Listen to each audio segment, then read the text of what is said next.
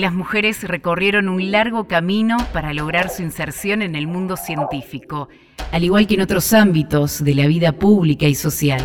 En las últimas décadas, la cantidad de mujeres que participan en el Sistema Nacional de Ciencia y Técnica argentino creció muchísimo. Sin embargo, las mujeres todavía enfrentan barreras para desarrollar su carrera profesional y su participación en lugares de toma de decisiones. Biografías. Historias de mujeres en la ciencia.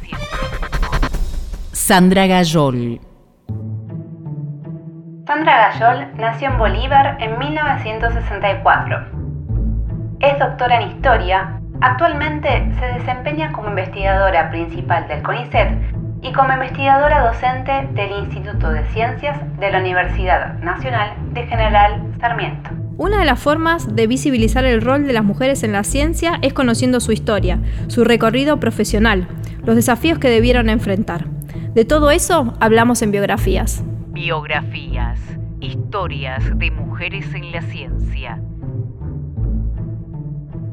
Yo nací en la ciudad de Bolívar, que es una ciudad de, en este momento debe tener 40.000 habitantes, que está exactamente en el centro de la provincia de Buenos Aires. Es una ciudad muy, muy dinámica, muy alegre y vinculada esencialmente, está muy vinculada con el campo, con la actividad agropecuaria y a partir de ahí hay un desarrollo comercial y urbano que se ha mantenido y ha crecido en los últimos años. ¿Y mm, qué es lo que recordás de tu infancia en Bolívar?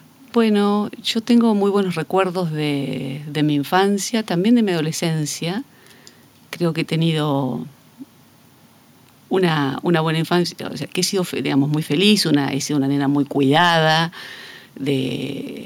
tengo una mamá y un papá y que, se que se ocupaban mucho de mí y de mis hermanos. Yo soy, somos tres hermanos, tengo una hermana mayor, eh, después vengo yo y después con nueve años de diferencia llegó mi hermano y mi mamá trabajó al inicio eh, y después eh, se dedicó a, a, cuidarnos a nosotros, eh, a mi papá también a cuidarlo y hacer algún tipo, bueno, tiene una trayectoria de mucho trabajo comunitario. Mis dos papás han, colaboran mucho con la, con la ciudad de Bolívar y bueno, ese es un poco, fui, siempre he ido a instituciones públicas.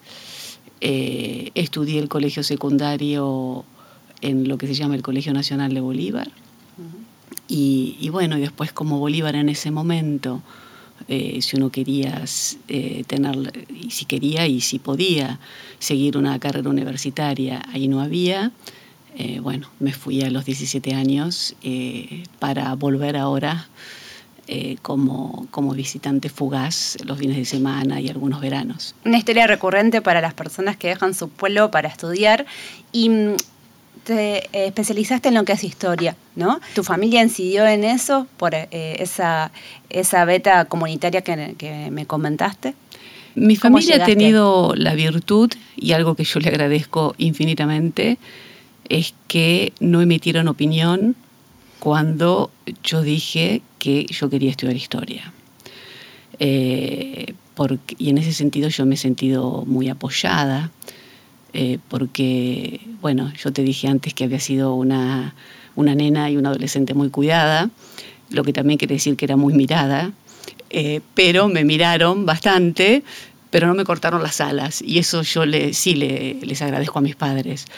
y cuando dije que iba a estudiar historia, me dijeron, bueno, ok, en un momento eh, donde, claro, si uno comparaba eh, la historia con otras posibilidades de desarrollo profesional para un hombre o para una mujer, la verdad que no era más prestigiosa. Yo venía, tengo una hermana mayor que siempre eh, fue muy buena alumna, siempre destacada, etcétera, y que estudiaba economía. y bueno, pero yo decidí que iba a ser mi carrera por las ciencias sociales y las humanidades, y en ese sentido digamos, la mejor manera de apoyarme es eh, decir, eh, bueno, perfecto, no emitir juicios y después, bueno, tuve la suerte de, el privilegio de, yo no, no tuve la necesidad de trabajar cuando eh, cuando estudié la, universidad. Entonces, eh, también en ese sentido tuve un acompañamiento de mis papás. Tuviste un sostén familiar muy fuerte, bastante importante. Sí, sí, sí, es una familia muy presente. ¿Y tuviste algún referente o alguna referente eh, en lo que es historia para elegirla como profesión? Y bueno, yo era, los profesores son muy importantes, los profesores y las profesoras, mm. y las instituciones por las que uno pasa también son importantes. Y, yo tenía eh, una profesora de historia que a mí me encantaba, y también tenía un profesor de derecho que también me gustaba mucho las clases que daba. Y yo en realidad, en un principio pensé, voy a estudiar derecho. Eh, y además eso sí tenía un estímulo evidente familiar, porque, eh, digamos, soy de decir mis opiniones, de defender lo que pienso, y eso es un rasgo que yo tengo desde muy niña. Entonces me decían que tenía un perfil para ser una abogada y que seguramente esa era una de las de los chistes familiares y seguramente no perdería no perdería ningún juicio porque hacía muy buenos alegatos. Eh, pero, pero bueno, yo tenía una hermana que estaba estudiando en economía y ciencias económicas en Tandil, que es una ciudad de una escala intermedia entre una gran ciudad como puede ser La Plata o, o Buenos Aires, y ella ya estaba allí estudiando eh, era más fácil para mi familia, inclusive para mí. Y además yo tenía también un novio eh, y quería, bueno, que iba a estudiar en Tandil. Entonces una manera de, de seguir viéndonos, eh, creo que la historia tuvo que ver con eso, porque si no yo me tenía que ir a La Plata. Y así empezó algo que terminó de una manera muy distinta como yo me la imaginé originariamente. Pero sí, mis profesores de historia fueron importantes para mí. Sandra se mudó a Tandil para comenzar sus estudios en la Universidad Nacional del Centro de la provincia de Buenos Aires. Este momento coincidió con el regreso de la democracia. ¿Recordás algo de tus primeros días como universitaria? Sí, me acuerdo perfectamente. Primero porque, eh, bueno, de esto hace más de 30 años y, digamos, la movilidad, la circulación entre las personas en espacios era mucho más limitada que la que soy, porque las comunicaciones no se pueden ni comparar y las tecnologías, por supuesto, no tenían nada que ver. Entonces yo venía de una, de una, eh, de una ciudad pequeña donde, bueno, mis padres viajaban y y siempre íbamos todos, pero la primera vez que iba a vivir sola y, entonces eso fue una primera experiencia eh, de mucho temor y también de, bueno, de mucho crecimiento. Pero además eh, esto se anudaba con una situación muy especial de la Argentina. Esto es a inicios de los 80, en 1983-84. Yo estoy egresando ahí del colegio secundario y agarro un momento de una complejidad extraordinaria, pero también de con, muchísimas ilusiones, con la, bueno, eh, y muchas esperanzas. Es, bueno, la, primavera y todas estas estaciones que tienen que ver con, la, eh, con el aumento de las mejores expectativas en las sociedades. Entonces yo voy a la universidad en un momento donde, eh, digamos, caía la dictadura militar, eso implicaba eh, que elegíamos a un nuevo presidente y a, las y a todas las autoridades en Argentina y que también eso empezaba a verse en la universidad. Entonces yo agarro un momento donde esos viejos profesores, generalmente conservadores y algunos muy vinculados con las políticas de la dictadura, comenzaban a ser cuestionados porque la universidad también comenzaba lo que se llamaba en ese momento la, em, eh, digamos, la eh, restauración y la reinstitucionalización de las universidades a través de criterios que habían sido los suyos hasta los gobiernos militares, que es la elección de las autoridades, la renovación de los cargos de los profesores, eh, a través de concursos, etc. Entonces, yo ingreso a la universidad en esa coyuntura y en esa digamos, en esa transición. Entonces, para mí eso fue digamos, fue eh, arrollador, fue apabullante, porque estaba aprendiendo todo eso, eh, digamos, junto. Entonces fue una época así de mucha, muy caliente, como dicen algunos historiadores, ¿no? esas coyunturas calientes, esos años calientes. Y esa coyuntura que de un pasaje de, eh, de, la dictadura a la democracia y cómo cambiaba todo en la universidad. y en ese marco, ¿cómo, cómo fue el desarrollo de, de la carrera para vos? ¿Tuviste alguna dificultad?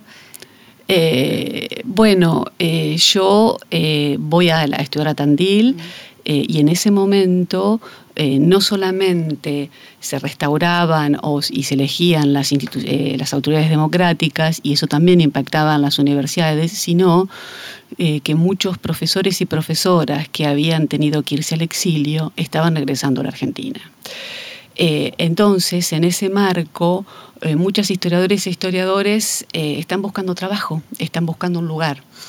Y Tandil es un, es un espacio interesante, eh, porque es una, por la escala de la ciudad, porque tiene un paisaje que es muy, muy bonito, porque la universidad tenía ya varios años, había una, una infraestructura, había una cierta tradición. Y bueno, en ese momento también eh, no había muchas universidades como ahora, o había, en realidad había menos. Entonces muchos de estos profesores buscaron, y que no tenían tantas ganas de quedarse a vivir en Buenos Aires por, todo lo que ello implica, empezaron a buscar otras posibilidades para insertarse en un mercado de trabajo que estaba creciendo que se abría, que se reconfiguraba. Y así llegan muchos profesores realmente historiadores y historiadores extraordinarios van a dar clase a Tandil. Y yo los tengo como profesores. Entonces yo eh, agarré ese momento y como yo siempre digo, eh, uno se tiene que esforzar mucho, pero también hay que estar en el momento adecuado y con las personas correctas. Y en el lugar adecuado. Exactamente, y eso es un poco lo que, digamos, lo que me pasó a mí. Entonces, eh, era una etapa de, reconstitución de, las universidades, pero también de todo el campo académico, donde había que empezar de nuevo, porque había una generación que estaba diezmada, que eran la de los desaparecidos. Entonces había, era un momento de una enorme creatividad que iba la, y de muchísima esperanza y alegría, que iba a la par de un enorme dolor por, por el pasado reciente. Entonces, como que en ese sentido yo tengo la verdad que tengo muy buenos recuerdos eh, y, la pasé bien y, digamos como que sí. Muy afortunada, sin duda. Sí, seguramente que sí, sí. ¿Y recordás, recordás algo de la graduación en todo este camino que comentaste? Eh, sí, recuerdo de la graduación y recuerdo también, bueno, mis profesores, a mí me parece que es muy importante eh, que las instituciones brinden a sus estudiantes las herramientas para tener una buena formación. Eh, entonces, eh, yo empecé desde, creo que estaba en tercer año de la universidad, empecé como ayudante ad honorem, que una historiadora, Graciela Malgesini, yo había, terminado de rendir la, materia y, me invitó a incorporarme y eso es muy importante, que digamos, fue, fue, mi primer inicio, mi primer transitar en un universo que eh, iba de la mano de la lectura, de la docencia, pero también incursionar en lo que después va a ser la investigación. Eh, entonces, digamos, me, me estimularon mucho porque ellos tenían tantas ganas de construir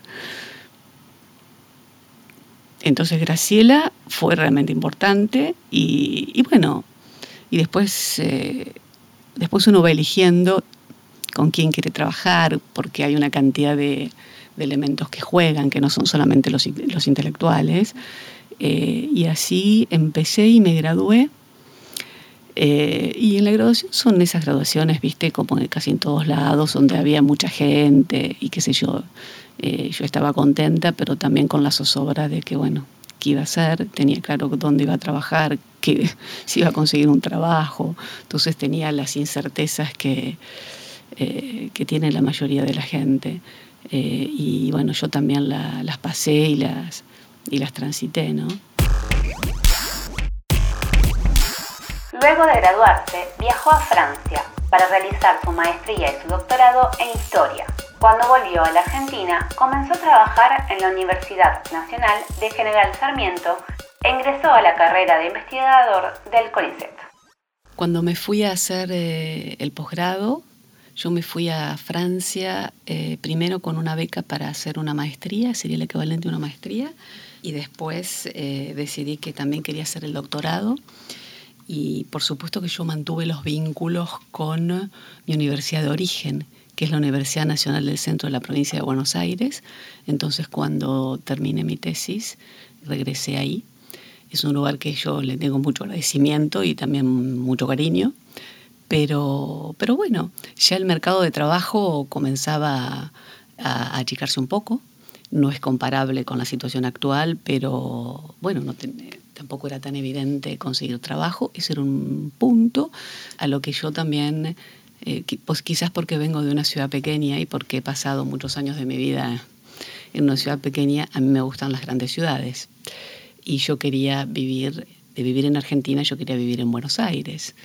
Entonces eh, quería conseguirme un trabajo en Buenos Aires y, a, ingreso como eh, a carrera, como investigadora de carrera en el CONICET y en, una, en un encuentro social académico yo sabía, había escuchado hablar de la Universidad Nacional de General Sarmiento, pero no tenía más información. y, y, me encuentro eh, con Marta Madero y con Miguel Murmis, y que estaban armando un equipo. Y yo la verdad que sin saber que yo estaba armando un equipo, me preguntan y yo les digo que había vuelto a la Argentina y que estaba buscando un trabajo. ¿En qué año fue? En el 98. Mm. Sí, en el 98. Y sí, hace muchos años. y entonces, me, y, bueno, nos conocíamos de nombre, porque finalmente uno termina conociendo a la gente, digamos, uno lo conoce de nombre, lo conoce por sus trabajos, etc. Y, y me dijeron, bueno, nosotros necesitamos a alguien que se haya especializado en Historia de Europa. Y yo había hecho una maestría en Historia de Europa. Eh, y, así y así conseguí mi primer contrato en esta universidad eh, y de a poquito me fui involucrando en la universidad este, y decidí, bueno, no puedo estar en varios lugares eh, y bueno, y estoy acá en la Universidad Nacional de General Sarmiento desde esa época. ¿Y cuál es tu área de investigación? Bueno, yo como te dije antes empecé trabajando sobre historia de Europa, después advertí que bueno, que quería hacer cosas más que tengan que ver con historia argentina y historia latinoamericana. Eh, si bien para mí fue muy importante la formación que yo tuve en historia, en historia europea, eh, y, eh, y, empecé, si se, quiere poner un, un, rótulo, una categoría, una etiqueta, haciendo historia social, eh, en un momento de eh, transición, más que transición o de articulación entre lo que podría ser una historia social con una impronta o bien británica o francesa, que eran las dos grandes escuelas en ese momento, no eran las únicas, pero sí eran las hegemónicas, con un momento de revisión de lo que se llamaba la historia de las mentalidades, que después se conoce, sobre todo en la vertiente francesa, como la historia cultural. Entonces yo empiezo articulando, digamos, los actores sociales con sus prácticas y sus vinculaciones entre sí y con el Estado, con una perspectiva también de la historia cultural que tiene que ver con las prácticas, las representaciones, la circulación de los objetos, la apropiación que hacen los sujetos, etc. Empecé con eso eh, y un poco mi tesis fue sobre cómo se construye en una ciudad como Buenos Aires de fines del siglo XIX un sistema de relaciones públicas entre personas que no se conocen en un contexto de mucho cambio de, la de, población, porque es la inmigración masiva y con grandes alteraciones sociales. Entonces, ¿cómo hace la gente para encontrarse? ¿Cuáles son los códigos que comparten? ¿Cómo se conocen? ¿Cómo generar confianza? ¿Qué es lo que a las personas eh, las acercaba? ¿Y cuáles eran las razones por las cuales se enojaban y, digamos, llegaban a un enfrentamiento físico? Esa fue mi, una de mis primeras preocupaciones y ahí fui después siguiendo, primero trabajé sobre los sectores populares y después advertí que algunas cosas que yo veía en los sectores populares también eran importantes en las interacciones entre las élites, eh, entre las élites argentinas. Entonces eh, me interesó ver cómo era, si, si significaba lo mismo, si se configuraba de la misma manera y cómo en una sociedad donde eh, eh, hay desigualdades, por supuesto, pero la cuestión de la movilidad social es un objetivo, forma parte de las expectativas de la gente y en muchos casos es posible cómo se genera la diferencia, cuáles son los mecanismos de diferenciación entre las clases y entre los, eh, los individuos entre sí. Años después, comenzó a explorar la relación de la muerte con la política. Una de las preguntas que la sedujo fue, ¿Por qué algunas muertes tienen impacto político y otras similares no? En los últimos años me daba cuenta que, que siempre me habían interesado las personas hasta que estaban vivas, pero cuando se morían las personas yo las dejaba. Y entonces me interesó comenzar a explorar qué es lo que está más allá de la vida social, esencialmente qué es lo que pasa con la muerte. Y ya no me interesaba tanto sí, me, interesa, me interesó y me interesa una historia social de la muerte, pero a mí me, también me, generaba mucha curiosidad, mucho interés pensar eh, la relación de la muerte con la política y por qué, cuál, cuál, es ese vínculo, por qué algunas muertes tienen impacto político y otras similares no lo tienen, porque algunas muertes nos perturban y generan empatía y hasta compasión y otras muy parecidas. Nosotros, la mayoría de la gente, salvo el círculo íntimo de los familiares o de los amigos, somos indiferentes a eso. Entonces empecé a explorar esa relación y bueno, estoy y ahora estoy siguiendo con esa línea, pero más interesada en la relación entre emociones y estructura de poder, a la relación entre las, qué papel juegan las emociones en el espacio público y cómo se produce la articulación a partir de determinadas emociones entre los gobernantes y los gobernados. Y si bien esa perspectiva a mí me parece muy interesante y me, y me gusta leer la cantidad de bibliografía que está saliendo sobre eso, sigo, persisto en mis intereses y obsesiones casi originales, te diría, porque a mí me interesa el dolor, el sufrimiento, qué pasa con el sufrimiento en, el espacio público, eh, qué pasa, eh, digamos, por, eh, por qué en algunas situaciones se genera empatía, por qué pasa con la compasión.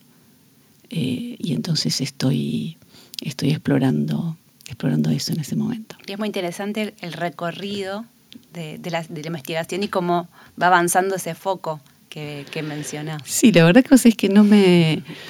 Yo trato de hacer eh, lo, que, lo que me parece interesante y lo que realmente me gusta, lo que realmente me entretiene y lo que yo me doy cuenta que le pongo mucha pasión. A mí me parece que la investigación sin la pasión, yo ni siquiera me la imagino. Y la verdad que pensando un poco, mirándome hacia atrás, cosa que no hago mucho porque me, me, me impresiono de todo el tiempo que ha pasado, pero mirándome hacia atrás, finalmente estoy dando vueltas sobre lo mismo porque sí, le cambia un poquito el foco, pero finalmente mis obsesiones y mis intereses eh, terminan siendo los mismos, que tienen que ver con las interacciones sociales, con los vínculos entre las personas, eh, por la malla social que se genera, sobre cuáles son los valores, qué es lo que les importa a las personas, qué, qué es lo que las hace sufrir, qué es lo que las pone contentas. Finalmente, yo he andado y transitado eh, por esas, eh, digamos, por esos temas, por ese, por ese tipo de aproximaciones, yo creo. Eh, una forma de la cual llegamos a las investigaciones de, muchos de ustedes es a través de las publicaciones. muchas de tus publicaciones tuvieron como mucha, mucha llegada, por ejemplo, pero a veces no pasa lo mismo con, con la investigación que no sale más allá de, de la academia, ¿no? Y Cuando pasa eso y quedan grupos reducidos la investigación, ¿cuál pensás que es el rol del científico? Bueno, yo no, digamos, yo eh, hago eh, investigación académica, es decir, yo pertenezco a un campo profesional que tiene sus reglas, que tiene sus criterios de validación y de legitimación, y yo juego ese juego y juego en ese campo. Ahora, ese campo y yo como sujeto eh, está situado, está en un espacio, en un tiempo que tiene sus propias, sus propios itinerarios, sus propias, eh, sus propias evoluciones y discusiones al interior del campo, pero forma parte de un todo que lo excede razón por la cual, para decírtelo de manera más simple, eh, yo no me, no me imagino eh, en una torre de cristal eh, solamente en mi archivo, que ahora es un archivo que está en mi casa porque la tecnología ha cambiado muchísimo el trabajo del historiador y uno puede, tiene, tengo acceso remoto a documentos y a bibliotecas que eran impensables cuando yo empecé mis primeros pasos a fines de los 80, principios de los 90, pero yo tengo, eh, a mí me interesa que me pone muy contenta cuando encuentro que un trabajo mío de una persona que no es un par mío, en el sentido que no es un colega, que no se dedica a vivir de la profesión de historiador, eh, eh, digamos, le gusta lo que, lo que yo hago, se interesa. Eh, y de hecho, la verdad que cuando, cuando me lo piden, siempre hasta ahora yo he dicho que sí y he ido a lugares inclusive que a lo mejor no me sentía del todo cómoda o no estaba muy segura si yo podía decir algo interesante y que a quien escucha o a quien lee eh, le podría generar algo, podría, podría dejar un plus eh, y, siempre, digamos, y siempre lo, eh, lo he hecho, ¿no? La docencia es una manera también de difundir, de de contar. No solamente uno se enriquece, a mí me, gusta muchísimo dar clase y yo aprendo muchísimo de mis alumnos, sino que es un espacio de transferencia de la investigación que yo hago. Sandra responde si existe una ciencia femenina. Yo creo que hacemos distinto, digamos, las preguntas, cómo nos involucramos las mujeres, es, eh, tiene una especificidad precisamente por eh, por el género. No sé si eso da para hablar de una ciencia femenina, pero, eh, pero sí yo creo en, eh, en, las jerarquías, yo creo en las clases, creo en las desigualdades, creo en las diferencias de género y las diferencias de poder, por supuesto. y bueno, y esas diferencias hace que uno nos involucremos de manera distinta a partir de la posición que ocupamos y a partir de las relaciones, digamos, del poder y también, por supuesto, a partir del género. ¿Y mm, podés eh, mencionar algunas científicas femeninas que quieras destacar?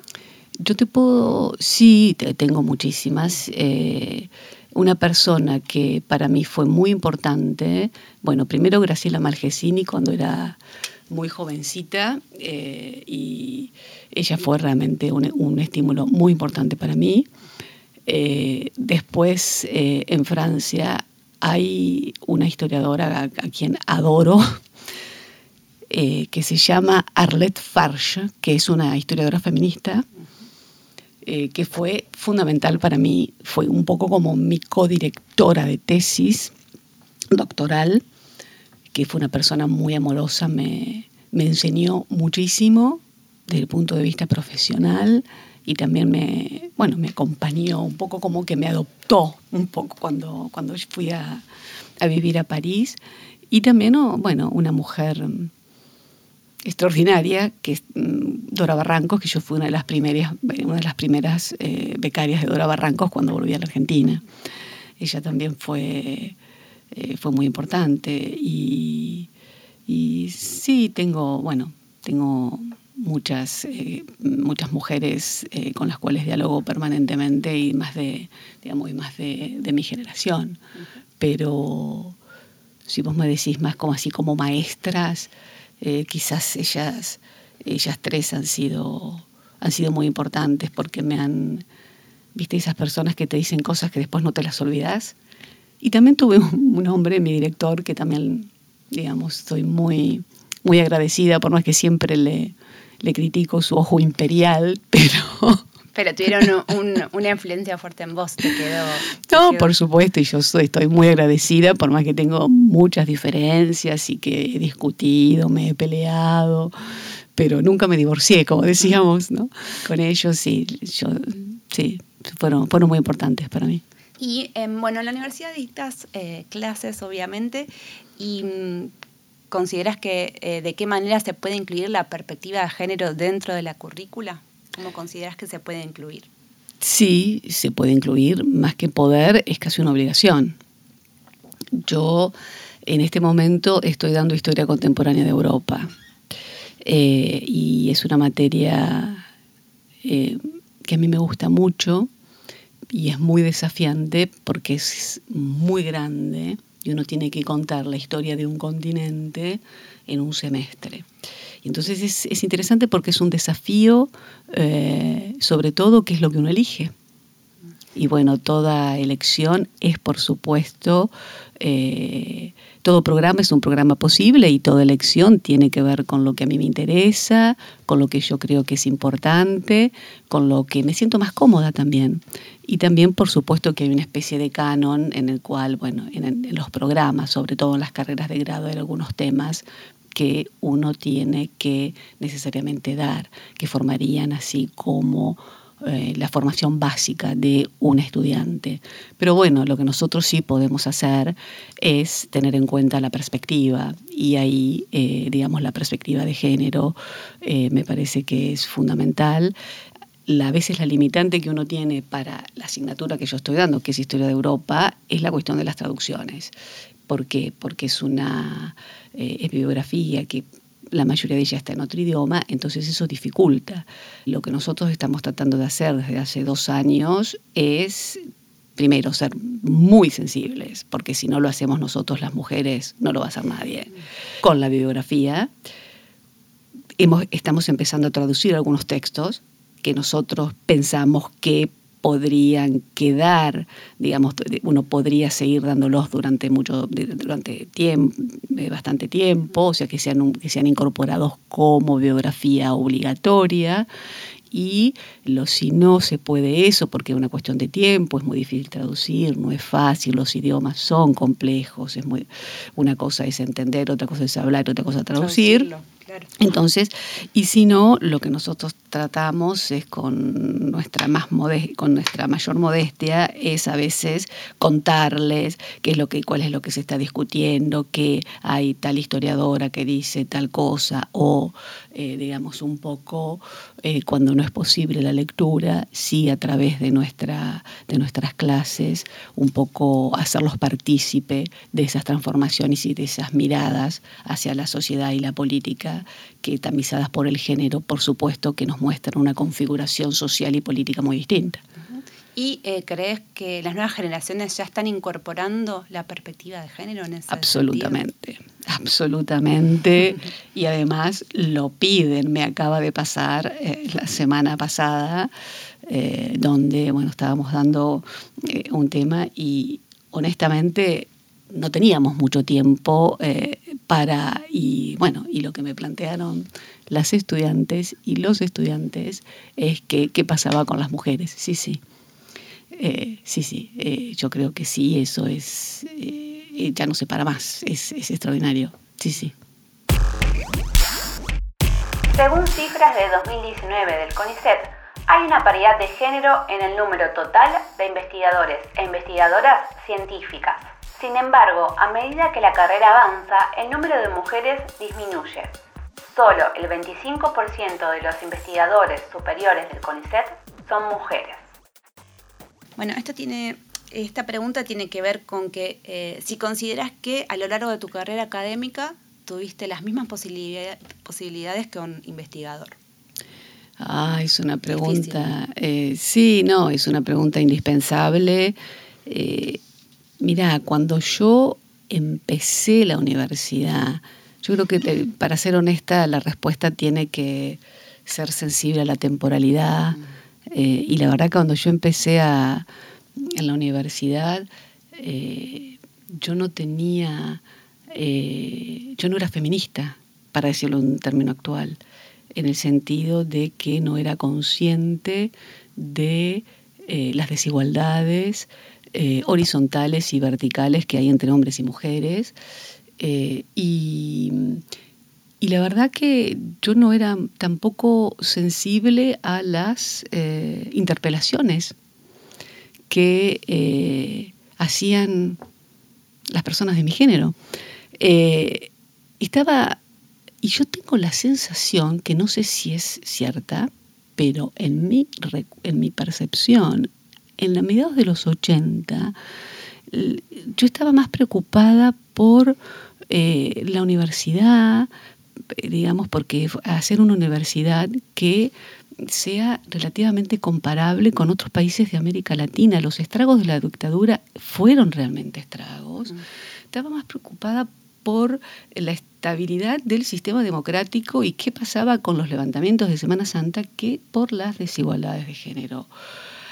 Ahora, claro, con todo el agua que ha corrido, desde los 80 a los 90 y en los últimos años de 2010 para acá, obviamente que yo también me he mirado, he, hecho un ejercicio de autorreflexividad, como nos enseñan en las ciencias sociales, y cosas que en ese momento la verdad que no me gustaban, pero no me generaban la violencia que sí me generaron después. Eh, evidentemente eh, pasé, atravesé y experimenté situaciones sexistas. la, la, típica, no, la típica de eh, qué linda que sos. Y la verdad que en, en un ambiente académico, cuando uno quiere ser una buena estudiante, una buena historiadora y que la verdad que es, eh, digamos, el comentario tenga que ver con una belleza que es algo más personal y la verdad que, bueno, ese tipo de cosas o, y eso también, eso sí me lo dijeron y eso sí me daba cuenta, la cuestión de, eh, bueno, terminar eh, mis estudios superiores, doctorados, maestrías, antes de eh, decidir si iba a ser mamá o no, mm. digamos, ese tipo de, ese tipo de cosas, sí.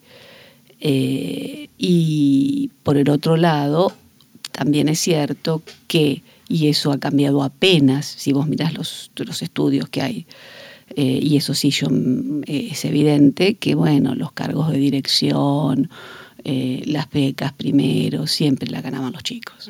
O sea que eh, se dificultaba para la mujer ya en No, eh, no sí, es una por supuesto, por supuesto, por supuesto que esto es así, sí.